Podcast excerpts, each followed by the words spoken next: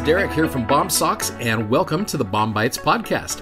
Hey, if you're new to BOM Bites, it's a service from our company BOM Socks to help be a resource to use. You're studying along with the Come Follow Me curriculum for the Church of Jesus Christ of Latter day Saints. Hope you enjoy today's episode.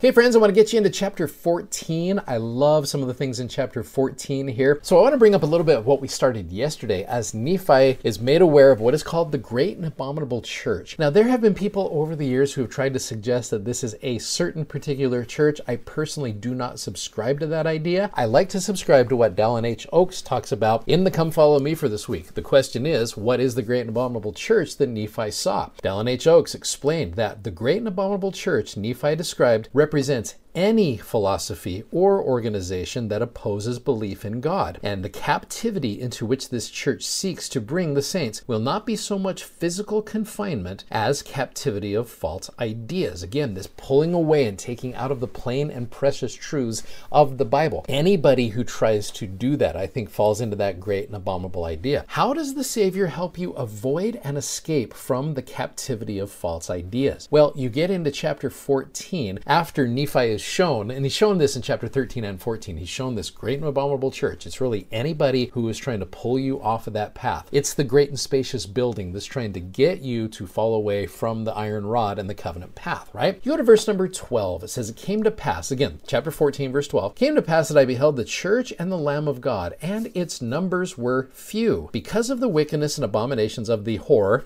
great way to call the abominable church, right? Who sat upon the many waters. Nevertheless, I beheld that the church of the Lamb who were the saints of God, were also upon all the face of the earth, and their dominions upon the face of the earth were small. You know, if you were to take the membership of the Church of Jesus Christ of Latter day Saints, for example, we're hovering around a little over 17 million right now. If you compare that to the population of the world, we're over 8 billion. That's a very, very low percentage. Its numbers, like it says here, are few. Their dominions upon the face of the earth were small. And so that gets to be pretty ominous when all of a sudden you've got this great and spacious building, this great and abominable church, who is filled with so many people coming after the small, in what seems to be insignificant membership of the church, right? Chapter 14, verse 14 is a phenomenal verse. And it came to pass that I, Nephi, beheld the power of the Lamb of God, that it descended upon the saints of the church of the Lamb and upon the covenant people of the Lord. Remembering that the Book of Mormon helps you understand those plain and precious covenants that have been taken away from the Bible, who are scattered scattered upon all the face of the earth. And I love this statement. They were armed with righteousness and with the power of God in great glory. Now, you click on that word armed right there. There's a little footnote A, and it simply just says the mission of Latter day Saints. And what our mission is, honestly, is to be a light to the world. As small and as few as we may be, we are to make a difference in the world. And that will arm us with righteousness and the power of God in great glory. Our glory is going to be much more bright and shiny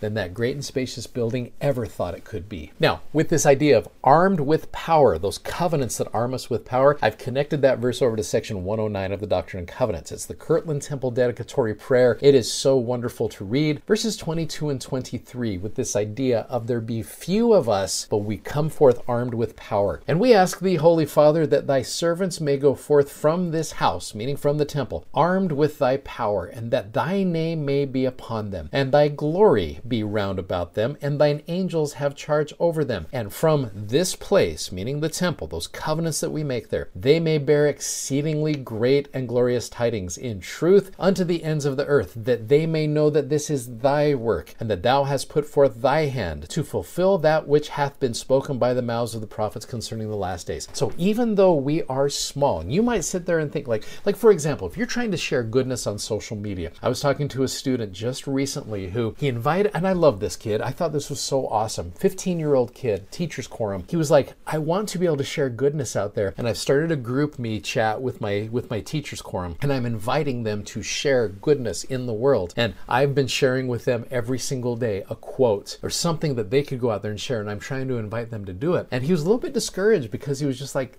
they don't seem to really want to do that. And I don't know if I'm making much of a difference as I do this. And I told him, I just said, don't you stop doing those things. Even if your reach seems like it is not that far and few, please keep going with it, and you never know how powerful that reach could be. Even though you may be few, you are going forth armed with righteousness. And as you do that, you're going to see a lot of power and you're going to see glory. So I told him, don't stop doing that. So if you're watching this and you're sharing the gospel and it doesn't seem like you are making much of a difference, you are going to be armed with righteousness and you'll be able to do so much good with your testimony. We have covenanted to do that. That is the mission of the Latter day Saints to be able to do that. So please take the time to be able to do that. Share that goodness. You are armed with righteousness. Don't go out there firing shots of the gospel at people. Don't use it as weapons. Don't weaponize the gospel, but be armed as you go out there and share that goodness. And I promise you, you will be blessed with it. I absolutely know that that is true. I've seen that in my own life, and I'm grateful for the opportunities that I am given to be able to do that. If you'd like to check out our video that goes with today's podcast, you can find us on YouTube, Instagram, and Facebook by simply searching BOM Socks. That's B O M S O C K S. And be sure to check out our amazingly comfortable gospel themed socks at bomsocks.com. Thanks for listening and hope you'll join us again for more episodes of BOM Bites. Godspeed and have a great day.